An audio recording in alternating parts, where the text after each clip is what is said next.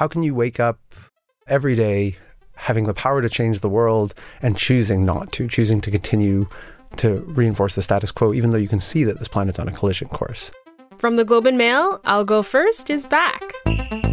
We're the most ambitious generation with the most access to data at our fingertips, except what's, for most of us, one of the biggest decisions of our lives. You know, when and whether and how to have kids. We're a tech podcast. But we're not really a tech podcast. Yep, disability is part of my life, but you know, I'm also a photographer. I'm also an activist. You know, there are so many other things about me that are part of defining who I am, and disability is just one aspect. I'm Takara Small. I'm a tech journalist and I founded Venture Kids Canada, so I know what it's like to build a company.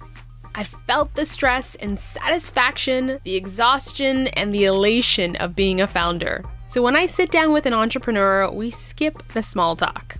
Someone when I was 10 gave me a um, biography of Einstein. And I remember reading that and thinking, wow, what a cool way to spend your life and your time is being able to ponder the deepest mysteries of the universe.